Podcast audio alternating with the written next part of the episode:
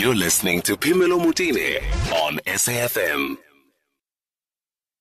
Right, so we are in the travel feature at this point. Now, Paul Ash, one of my favorite writers, is the editor of Travel Writer on the Sunday Times. He joins us now on the line, and this is always, always subjective. So, Paul, I get it. I know that it's just what you think, and I know all of you who are listening may say, no, not quite it. We think something else. But, Paul, nonetheless, welcome to the show, and uh, let's kick it off. You think there's seven places in this country that you cannot die without seeing. Hi.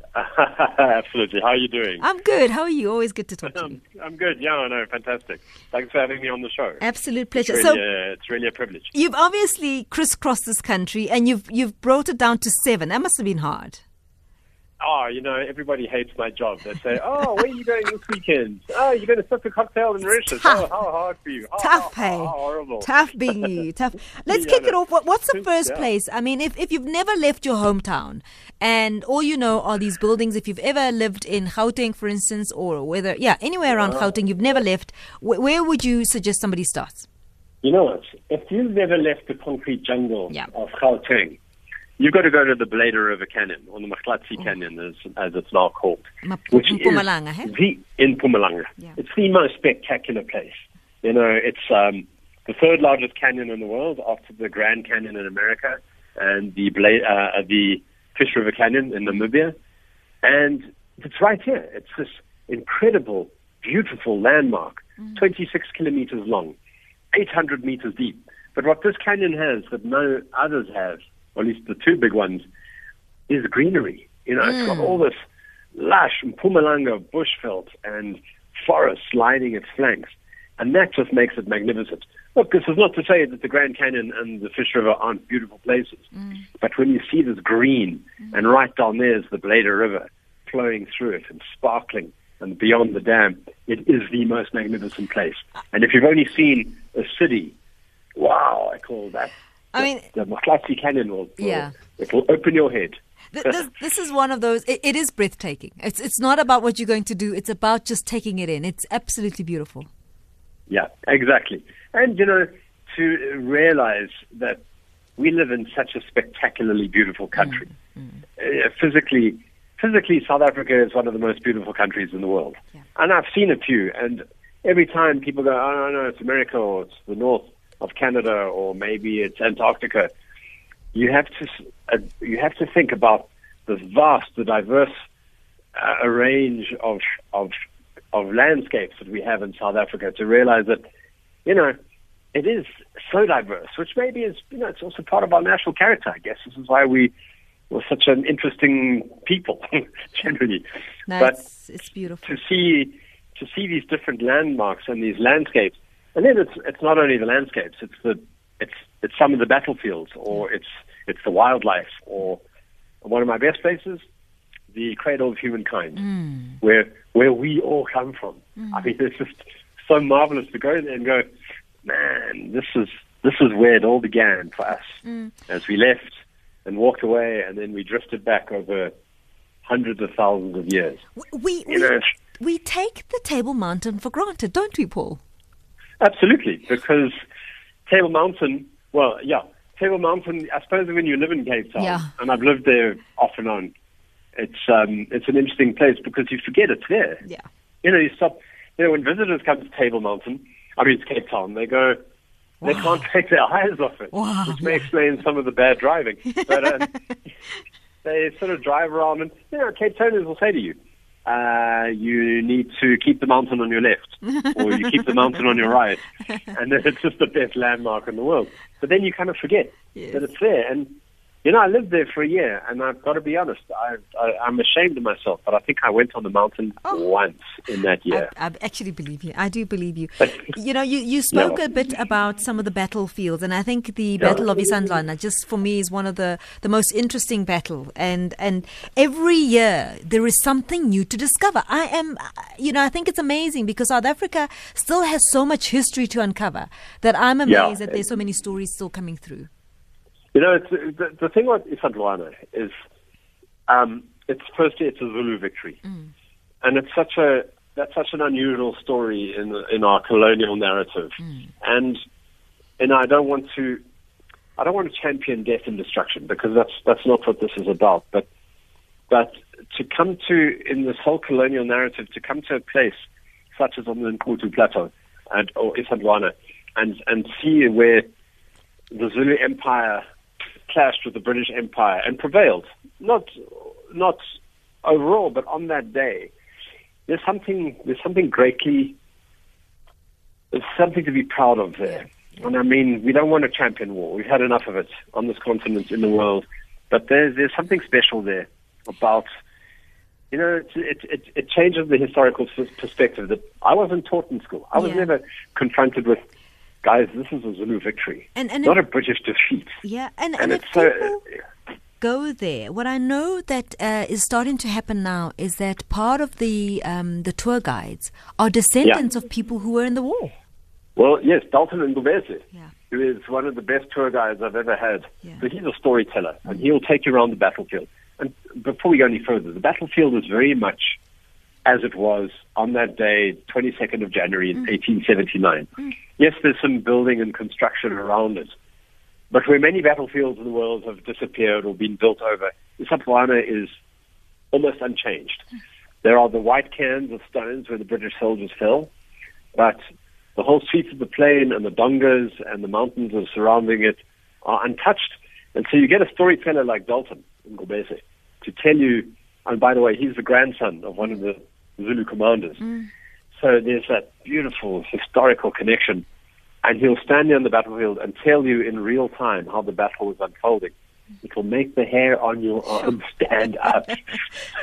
you know? I mean, another wonderful place, the Kruger National Park. We, we Yeah. you know, we rattle the name Kruger National Park all the time, but we, it's Yeah. really a treasure. It really is.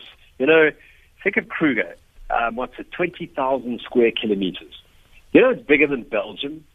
It's big. It's bigger than some European countries, and that's just our main national park. That that makes me really proud. Yeah. But also, we've we've done it well.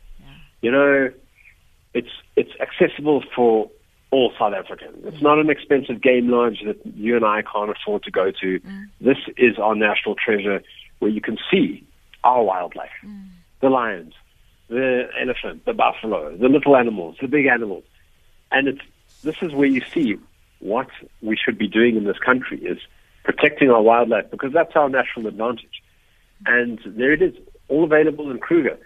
I think it's a gem. Yeah. And if you ever had to ask me for a list Yeah. of our best attractions, Kruger would always be on it.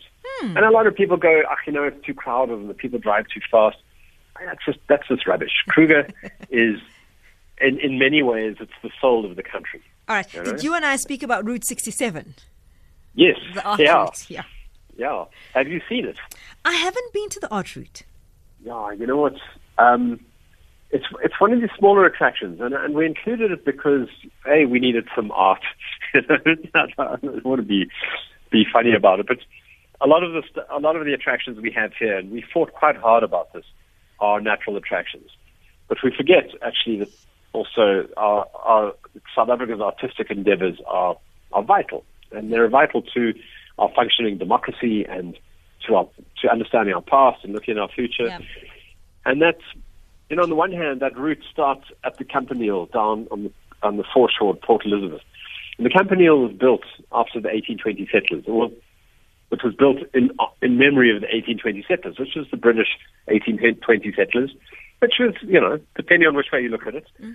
either the start of a new beginning or a colonial invasion, depends on which side of the Fish River you're on. And, um, and what I like about the art route is it starts there, and yet it takes you up the hill in a sort of a metaphysical journey, if you like, and a physical journey up from the from the beach into the world of Nelson Mandela. And, half, and and and the route up is lined with quotations from the great man himself. And then in these beautiful two-dimensional cut-out steel sculptures, one of which is the famous voting line, mm. where people are lining up to vote on the 27th of April, 1994, first democratic elections. And that just, it just puts everything in context. That whole sweep of history from 1820 to 1994, and there it is in Port Elizabeth. And there's the cutout of Nelson Mandela himself. You know, it's just beautiful. It's, Yeah. it's simple, Yeah. Beautiful stuff. and it's accessible. It's for free. You know, you can rock up in Port Elizabeth and you can walk the route and reach the top and you've had and you've walked through South African history. Okay, I love it. Let, us take calls, Paul, because I think people are going to Sure. say no, no, no, no, no. I've, I've got a favorite. I've got a favorite. Oh eight nine one one zero four two zero seven, which is one of your most favorite spaces to go to in South Africa. Let's go to KGM in Sandton. KG, good afternoon. Uh, good afternoon, Pep, to Paul, and to your listeners. Welcome Hi. to the show.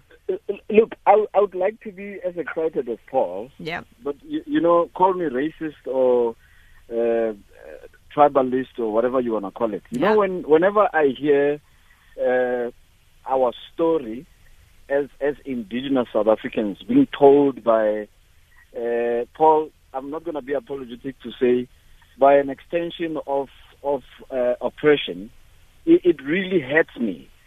And, and here, here's the point, Paul, and I want to, to comment honestly. So, I hear how passionately you you say it's it's it's pride. We should be proud that the the national, I mean, the the the, the Kruger National Park should should we should be proud of. I'm not proud of of Kruger National Park. You're talking about African sanctuarity, African natural, organic African heritage, which has a name of an oppressor. How do you want me as an African to be? Maybe Europeans, maybe Western Western people will be proud of that. I'm not, and and don't don't politicize it. I'm not a politician. I mean, the presenters there will make you aware that I, I don't believe in in the political structures. But what I'm saying is, you as a white South African, I think what you're failing to do, most of you, this is a general statement, is to acknowledge the, the pain and the continuation of a bad thing. You know, if you were to say to me, let's change Paul Kruger, uh, take that name out of that heritage, the natural African heritage, even if we were to call it, you use the name of an animal, I- wouldn't really care. But every time you say Paul Kruger, and I've been a, a travel uh, tour operator in that area for a long time, Paul, I can tell you what the, the, the, the Western, especially European tourists when they come there they are proud that they have they, they have this rich history in our land we as africans can't be proud about that i think that part even even the narration about these wars and the regions the reasons why these wars were, were the way they were i think the narrative is wrong and we're continuing with a, with the wrong narrative Pimelo, in Yeah. conclusion Yeah. call call call us next time. You know, we are sick and tired of hearing the likes of Paul telling our story. The people that he's referring to, that old man that he says is a storyteller, he's the one you should be interviewing, not Paul. At least Paul and, and him, so that he doesn't tell a story that he's told by an African and he's representing. What, is he handicapped to come to the radio to say the story? He's Pimelo, not. Thanks he- for taking my call. oh, oh, you don't want a response. Okay. I'm no, gonna, no, I can, I can wait. I can hold. All I right, can hold. let's take a quick break and then we'll give you a chance. We'll we'll give everybody a chance to respond. Let's do this uh, first, and then we'll come back with a response. Life happens with Pimelo Mutine on SAFM, leading the conversation. It's the travel feature, and uh, my guest is Paul Ash, who is the editor of travel uh, on uh, Sunday Times, and he's my guest. And uh, uh, before we went to the ad break, we were in conversation with KGM, who was scathing, saying, "Why don't we do our jobs and get somebody else instead of Paul?" Okay, my response to you: Are you still there, KG? KGM? Yes, yes, Timothy, I'm still here. Okay, so so I, I must say there's there's there's merit to what you're saying about other narratives, but I also want to tell you that I'm not going to limit myself to only one specific type type of voice. That I think you're going to have to accommodate from me because I really will not only have a certain type and one group of people speaking on the radio. That's for me. That's Which is- which is what, Pamela, because we- we okay, listen- let me finish talking. So the, I'm speaking. thanks, I'm speaking. I'm speaking for myself. I'm not. This is not the Okay. station's policy. I'm saying Okay. that in as much as I just spoke to the minister of of of of of of, of, of travel and um, I beg your pardon of home affairs. Somebody tomorrow I'll have somebody else. So it's not only one person's voice that matters to me. I do understand that you think that in this case you should have had another voice. That we take on the chin, but I will not limit myself to only one one voice. Is that is that going to fly with you? No, absolutely. I, I, I, I understand that. Okay, Paul. I mean, you want to Yes. respond to to the Kruger National Park? Yeah, indeed. Um, f- firstly, I, I think KGM's, uh, I, I think his point has some merits, especially when it comes to the name Paul Kruger, the Kruger National Park. It's it's something that we have thought about a lot, and yeah, I think it, it it is probably time to change the name of the park. I get it. You know, that's it's a divisive name. It's nothing. It, it, it's not a proud part of our history for sure. However, the, the point is not so much that the park is called the Kruger. The point is that this is our wildlife heritage, and everybody should be proud of it. Yeah, the name might be a problem, but the heritage is in the wildlife, and the park is for South Africans. That's our heritage. That is our national asset, and I think we need to be proud of that. Understand about the naming, but when it comes to the what the park stands for, mm. it doesn't stand for that history. It stands for wildlife, which is the, the important thing to remember. As for other voices, of course, I mean, you can't answer uh, for that, Paul. I mean, we the I, ones. I can't answer. I can't answer for you, yeah, no, but I mean, I, I, I've spent time with Dalton Ngobese, which is why I keep pushing his name in print in the paper. I'm absolutely agree that where you can, the storytelling must must come from people who are invested in it. But that, of course, that doesn't discount the white narrative either. I mean, if we have veterans, if we have grandchildren of British soldiers who fought on the day, why not include their narrative? We we live in a very complex society, but I don't think we should be distilling voices just KGM, can I throw something at you a little bit? I want to hear how you want to, you know, how you feel about this. So I don't know if you heard our broadcast at the um, the Robben Island when when it was still early on when I started. Did you hear it, KGM? Yes, I did. Um, so, remember, I listened to your show almost no, daily. I, do, I don't know. I'm just checking. I'm just checking. So on that broadcast, we had, and it was quite interesting. We had a gentleman who was himself one of the um, warders there white gentleman. Um, we also had uh, another gentleman who was a prisoner at the time. For me, all these voices and angles are important. I mean, they may not necessarily be palatable when you hear him speak, but I think it's important not to only have had the voice of the prisoner, for instance. Does that offend you that we had, for instance, a voice of a person who was a warder? Not at all, Pamela. Let me give you the context uh, uh, in which my, my comments were, were, yes. were reached. Yes. The context is this. When, when we say Kruger National Park is our heritage, mm-hmm. we, we have to derive the beneficiation of Kruger National Park. Now, I, I, I have I've been a mm. tour operator in that area I can tell you what who who benefits the most when mm. you, you talk about us as South Africans. Mm-hmm. Uh, how many how many tour operating businesses of black people do you have in Kruger National Park? Mm. Uh, the communities around uh, Kruger National Park, starting in in in Mpumalanga, finishing mm. in in uh, Limpopo. Yeah. Who who is benefiting more than who? The only black people that so called are benefiting are mostly the workers. And when you work, Pamelo, mm. SABC must not think they're doing you a favor with your job. You're not benefiting from that. You are selling your service to SABC. So they cannot claim to be uh, uh, uh, helping you or, or, you be benefiting from SABC by virtue of employment. Mm. But if you were a shareholder and, and benefiting through dividends in SABC, then we're talking about changeability. Yeah. Now, in terms of the Kruger National Park, that's my point. My yeah. point is not just about saying white people must be closed out. Paul, I've heard Paul in many platforms. I've been, I, I don't think he recognizes me. Maybe when he sees the face, he'll, he'll know what he, who he's talking to. But I've seen him. Mm. He's given platforms, and those platforms, if Paul tomorrow starts up a company, he's got a, a credibility that is created through media. He's got podcasts that people can listen and refer to, and it's going to be easy for him to benefit.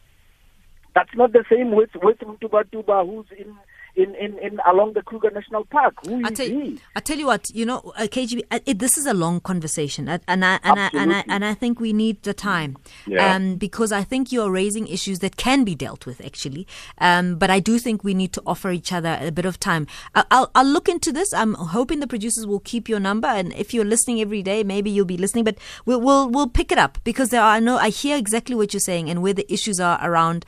Um, what what do you mean by by benefiting? You know, who's actually benefiting from this economy that we're talking about? If if the Kruger National Park is doing well, who's benefiting communities and so on? And those are things that are standing, and we need to deal with it. But I do appreciate your call, KGM. Thank you. Yeah. he, KJ makes some good points. Yeah.